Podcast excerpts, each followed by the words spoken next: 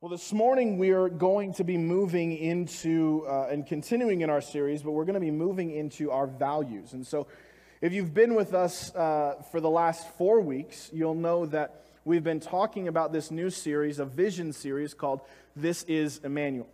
And we've been talking about the, the first week was This is our mission. And the mission of Emmanuel Assembly of God is to establish the church in Cleveland. That, that's, that's the mission of Emmanuel is to build the church, is to establish the church. That's what we want to do.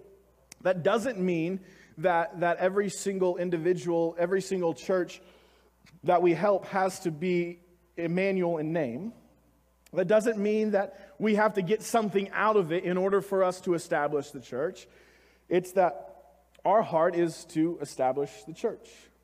No strings attached because it's all the kingdom, not our kingdom. And then we talked about vision, and we talked about the vision of Emmanuel is to awaken, revive, and redeem the city of Cleveland and its people. We talked about that. And, and the way that that vision works is that the vision of a church should be, should be driving the mission of the church. So, in order for us to establish the church or establish the church in Cleveland, we're seeking, and the way that we do that is through awakening, reviving, and redeeming a city and its people. And so we have that, but then we also need something that drives the vision. And those things are called values.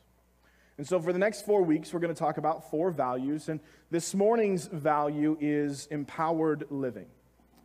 Empowered living. We're going to be in Zechariah chapter 4 this morning.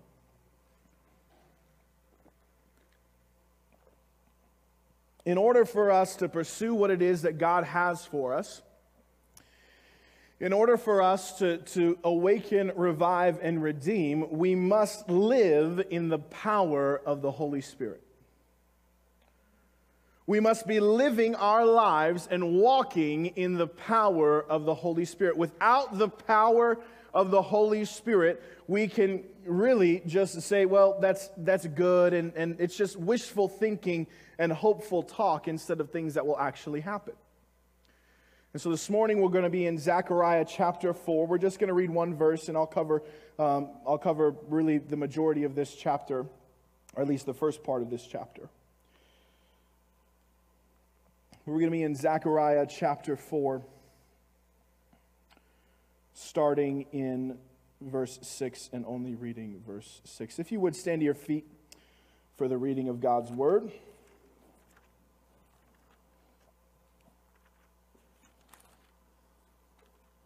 We got it? You ready? All right. Verse 6, the word of the Lord says this So he said to me, This is the word of the Lord to Zerubbabel, not by might nor by power, but by my spirit, says the Lord Almighty. Heavenly Father, thank you for today. God, thank you for your love and your grace and your mercy. God, thank you that you are so good to us. Father, I pray, Lord, that you would just be moving in and through us, God, that it would not be my words spoken, but yours spoken through me.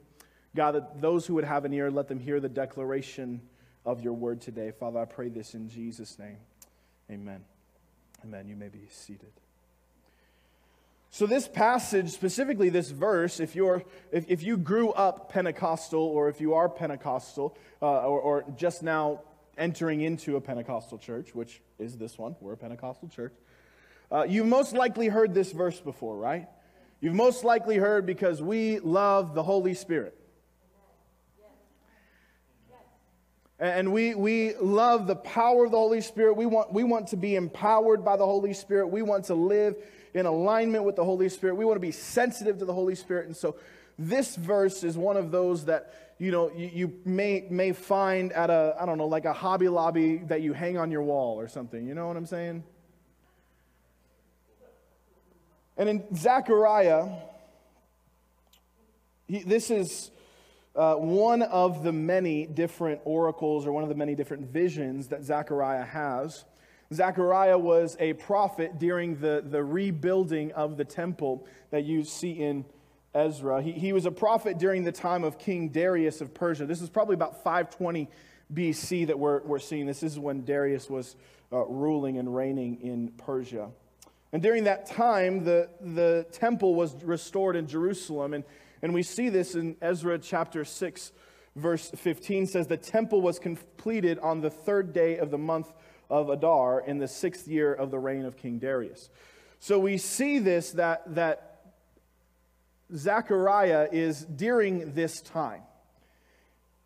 He is, he is delivering prophecies and visions, and he is ministering to the people of God during the time of the diaspora, during the time of them coming back to Jerusalem to rebuild both the temple, and then later in Nehemiah, we see them rebuild the wall of Jerusalem.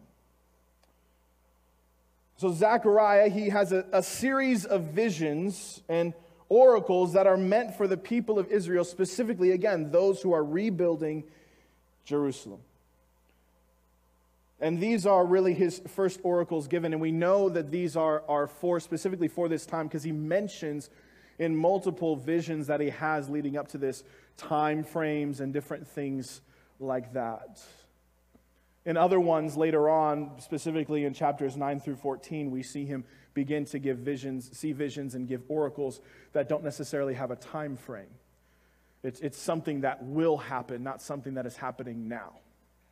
And so, in this passage, specifically this passage, this vision that Zechariah is giving, this is the passage that is happening. This is one of those that is happening now. This is the spiritual reality. If you were with us a few months ago, you, you, we preached a sermon. I, I delivered a sermon that was um, that was talking about the center of existence in the throne room of God and whether or not we believe that that's reality. The fact of the matter is, is that it is.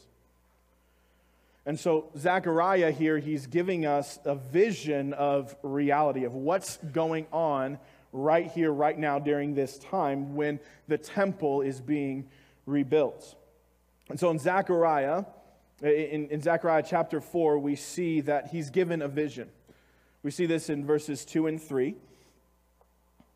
The angel that is giving him these visions asks Zechariah, he says, He asked me, What do you see? And then Zechariah answers, I answered, I see a solid gold lampstand with a bowl at the top and seven lamps on it with seven channels to the lamps.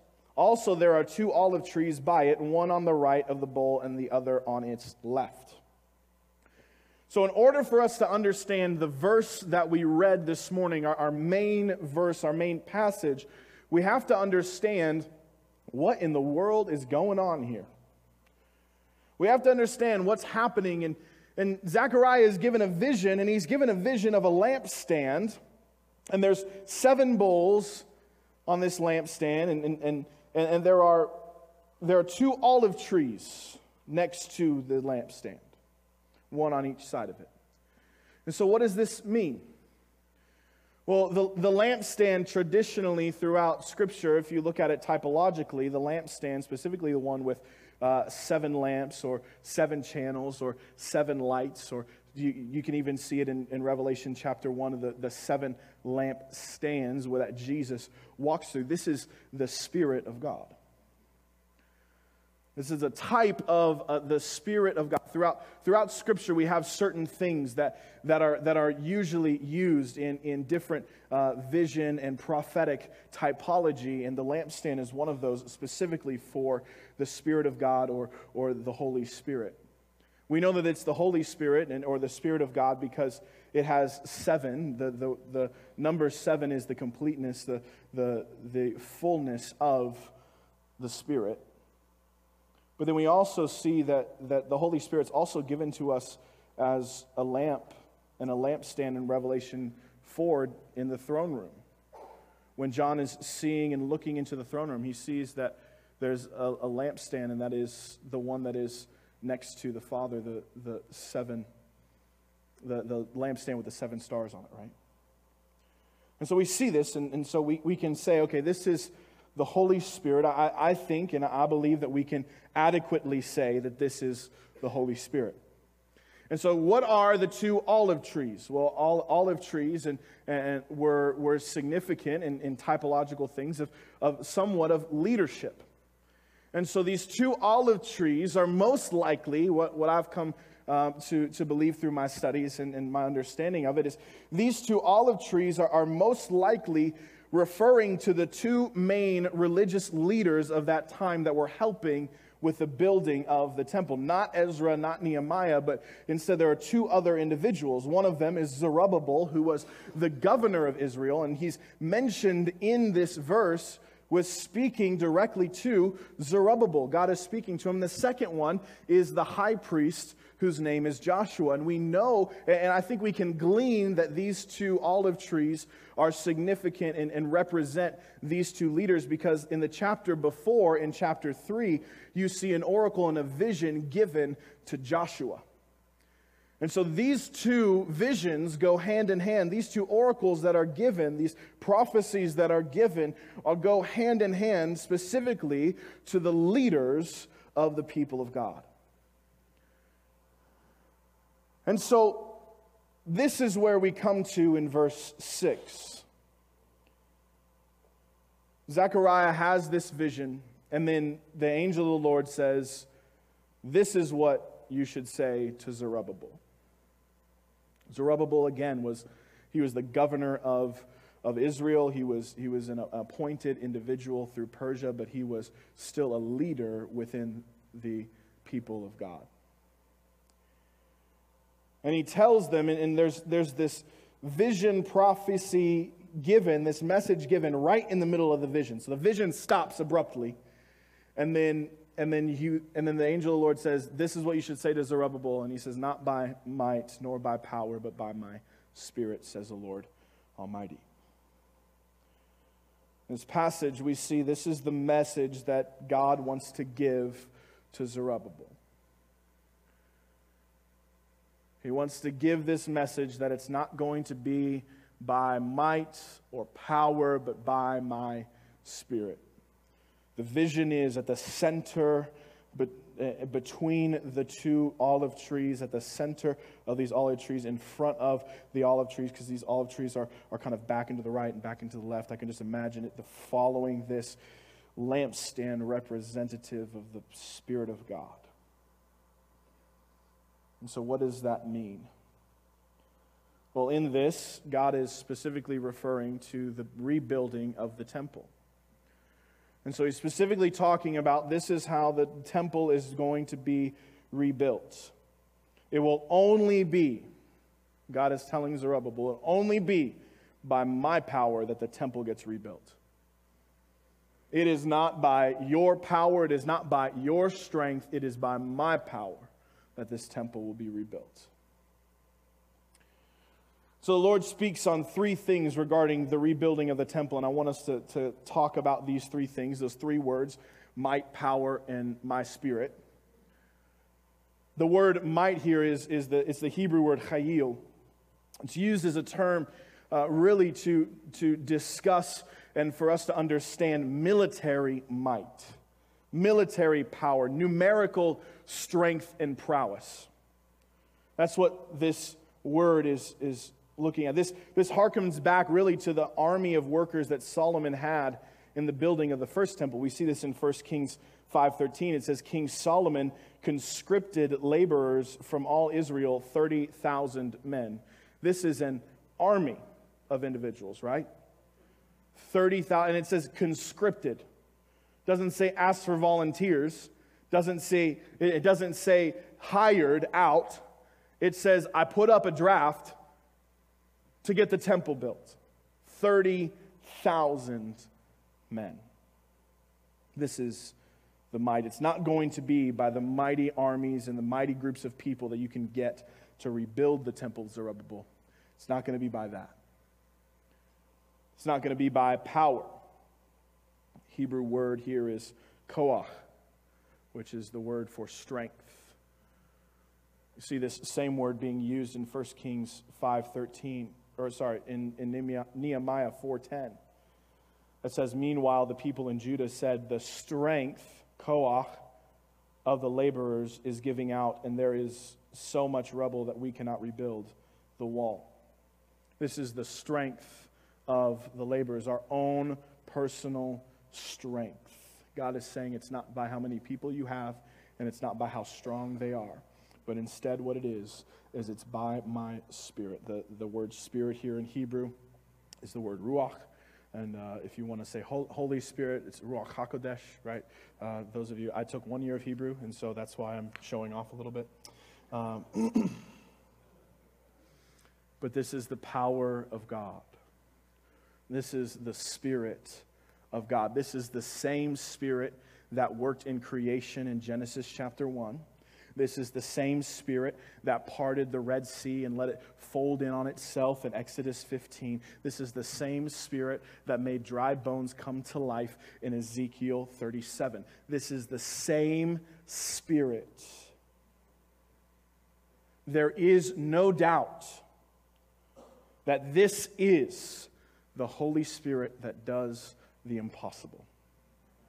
God is telling Bub, that's what I'm going to call him now. Look, Bub, it's not going to be by how many people you can get in here. It's not going to be how strong you are, by how strong you are, or how, how many bodybuilders you can get in the room. What it's about and how it's going to be built is by my power.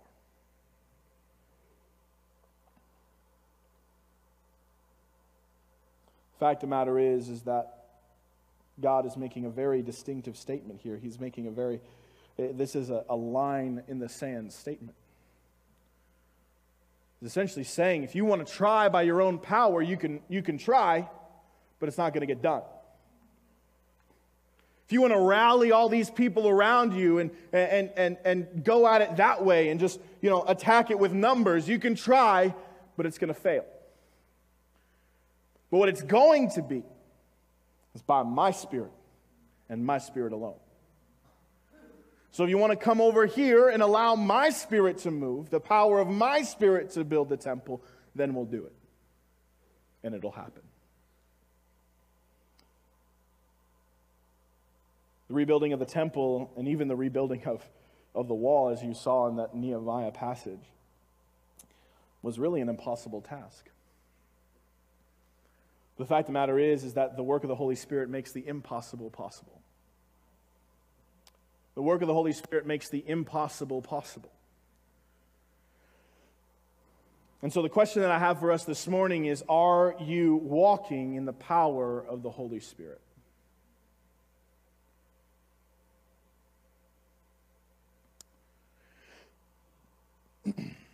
you know, that the past couple of days, really, the, uh, not just days, but just the past couple of weeks, I've been feeling something very odd on Sunday mornings. And this is just kind of my, I'm going to step out of my preacher mode and just kind of pastoral mode for a moment. I've been feeling that there's some of us in here that are being held back for what God wants to do. I've been feeling very much so like there is a, almost in some of our lives, there's a daze spiritually, that makes sense. There's kind of this, this mindset or understanding of, you would say, well, that's good and all, Pastor Galen, but what about me? What about my family? What about my husband? What about my kids? What about me? Or some of us in here, we'd sit there and say, man, that's, that's great, Pastor Galen, but man, that looks way too hard. That looks way too difficult for us to do. You're right. That's why we need the Holy Spirit.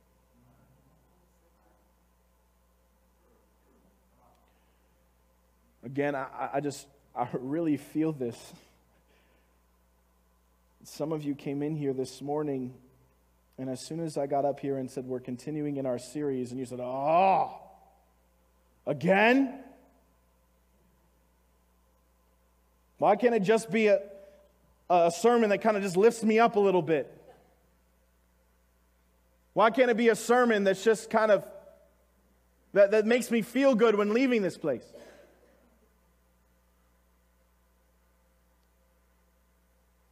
I really feel like there's some of us in here. And man, God wants to do incredible things in and through you.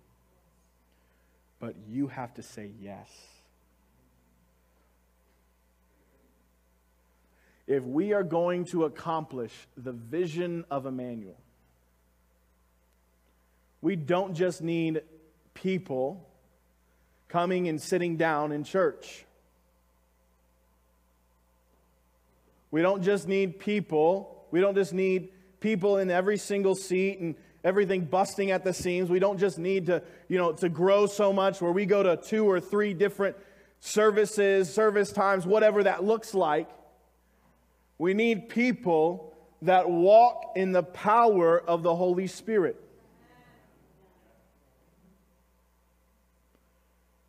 reminded, I was reminded this past week of the story of Gideon. How great that army was, only to be pared down to a small number that still was victorious. Why? Not by might, not by power, but by my spirit.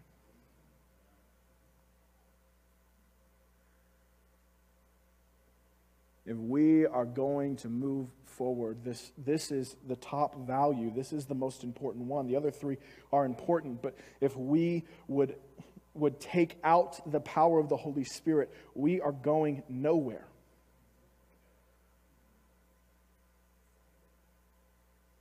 We might as well just become a charity.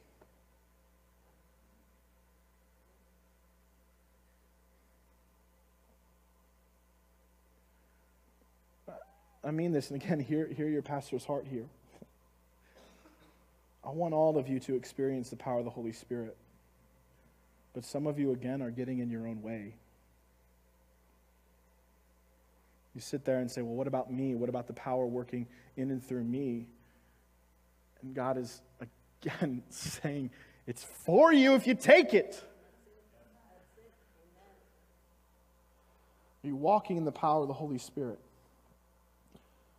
The vision of Emmanuel and the vision for Emmanuel cannot, if we're going to awaken, revive, and redeem the city of Cleveland and its people, it cannot and will not be achieved without the power of the Holy Spirit. The life that you want to live in the power of the Holy Spirit, the, the miracles you want to see, the freedom you want to see, the family members you want to see come to know the Lord, will not and cannot be achieved without the power of the Holy Spirit. As great and wonderful as counseling and movements and all of these things are in righting the wrongs of the world. And hear me, I'm not saying counseling is wrong. It should be both and, not either or.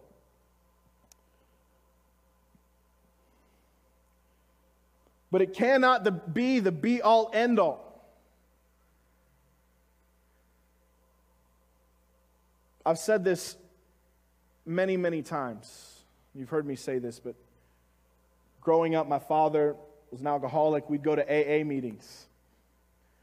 We'd have, and, and I would go to, to AA meetings, and, and they, they call it Al Anon, which is those who are affected with a alcoholic um, family member. And so I would go to, to this, and I always found it super interesting that when you drive up to an AA meeting and you get out, all of the alcoholics are smoking. You know why that is? Because alcoholism is a problem of addiction. We move from alcoholism to cigarettes to shopping to eating to whatever we want. Fill in the blank. But the problem is, is that we can go to meetings and we can feel better about ourselves for a moment, but without the power of the Holy Spirit, we will never be free of addiction.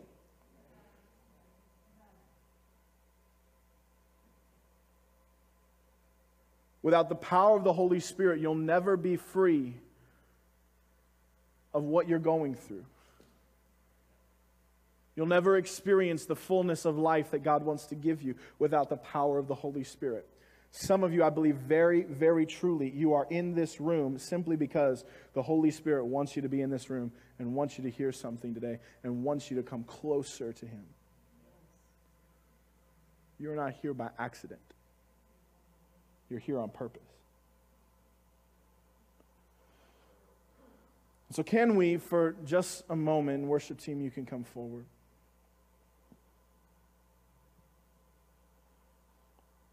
Can we decide today that we want to walk in the power of the Holy Spirit? I mean it, like being that individual that is, is in line at the grocery store or whatever that is, you know, everybody now is, is Christmas shopping right now. And so, those of you who, who are Christmas shopping right now, you know, you're standing in line with 20 other people and you all have the same toy. It's a great conversation starter, one. What if the Holy Spirit just would to, were to sit there and say, hey, talk to that person?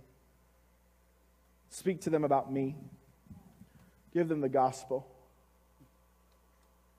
Would we sit there and say, I've got power in the Holy Spirit, or would we sit there and say, no, no, I'm not really sure I can do that?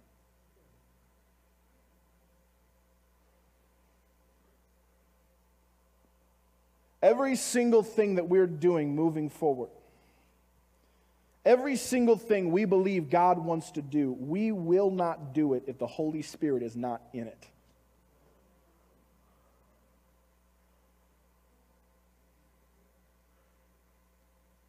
Because I don't want to be a part of something that doesn't have that kind of power. And I would hope that you in here wouldn't want to be part of a church that doesn't have that power. I mean it. That means that three people come back next week. Okay. Find a place where the Holy Spirit's moving, where His power's working in and through its people. Don't settle. Don't settle for a life that isn't empowered. Don't settle for a church that isn't empowered.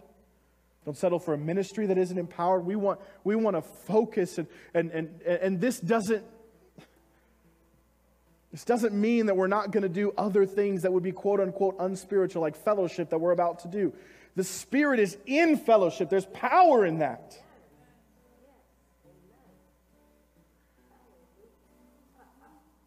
There was power on Wednesday night when we released everyone to go pray for each other. There's power in the Holy Spirit. We can do nothing we can try all we want to reach this city. We can go out on the street and we can say, hey, I'll give you $20 if you come and sit in church. And just fill the seats. Or we could be really, really, you know, hip, whatever you want to call it and fill the seats with people that are really shallow but never deep.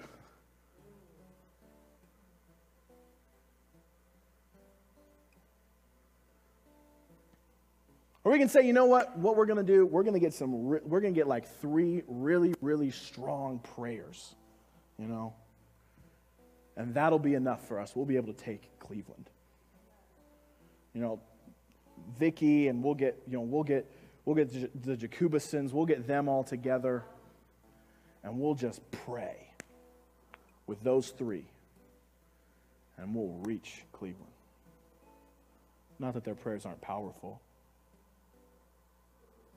but it's not by our own power, but by His Spirit.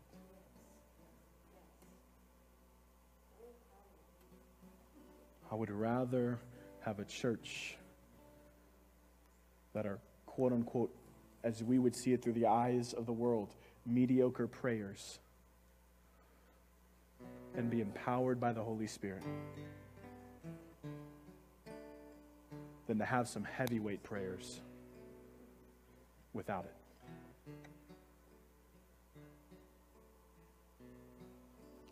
We'll finish with this.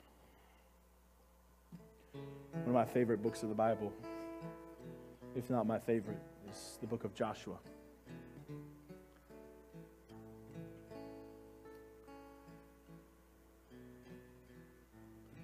In the book of Joshua, God is speaking to Joshua, and he's saying in, in verse 1, he says, Moses, my servant is dead, now get up.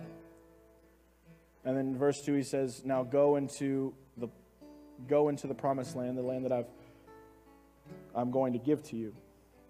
And then in verse 3, I love this verse. This is like my verse. Whenever, whenever I was doing school, whenever I was doing work in schools, whatever happened, that was my prayer verse. God is telling Joshua, I will give you every place where you set your foot. What if we walked in that kind of power? Schools we go into, this is mine, this is mine, this is the Lord's, this is the Lord's, this is the Lord's. Every place I put my foot. Work we go into, this is the Lord's, this is the Lord's, this is the Lord's, this is the Lord's the homes we go back to, the restaurants we eat at. What if we were to walk in this power? What if the Holy Spirit empowered His church, empowered this church, empowered you so strongly?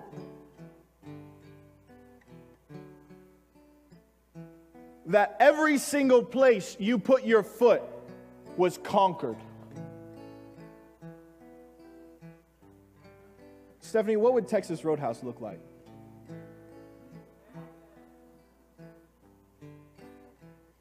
Really? Right? Pedro, what would Walmart look like?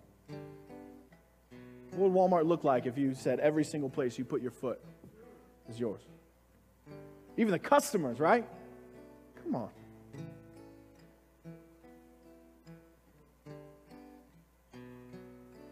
Or Hannah, what about every single person that's renting the Lake Erie building?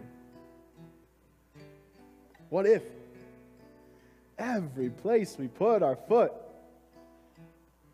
Vicky, what if the Parma jail? Every place you put your foot.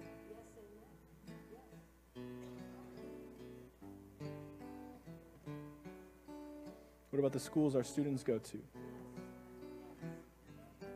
Rick, what about the jobs that you drive to? I mean it, man. Like, come on.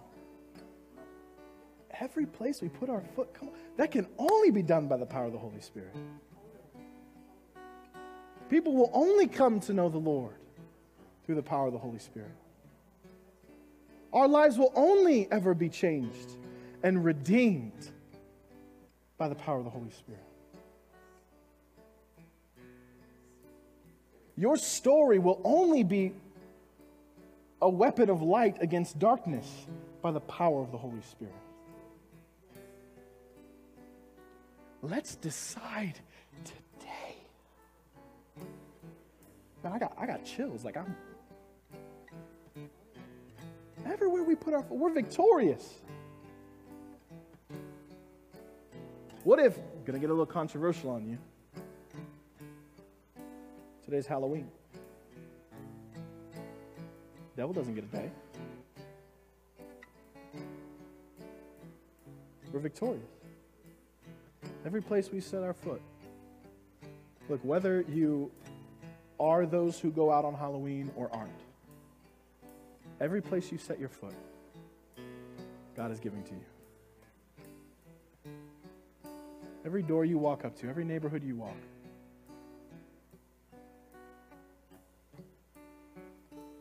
if we walked in that power?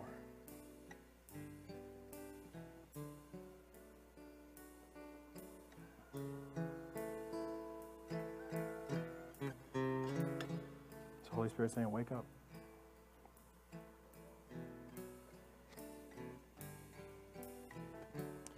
What if we walked in that power? Imagine how amazing and incredible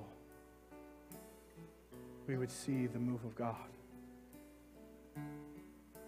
Every place we put our foot, by the power of the Holy Spirit.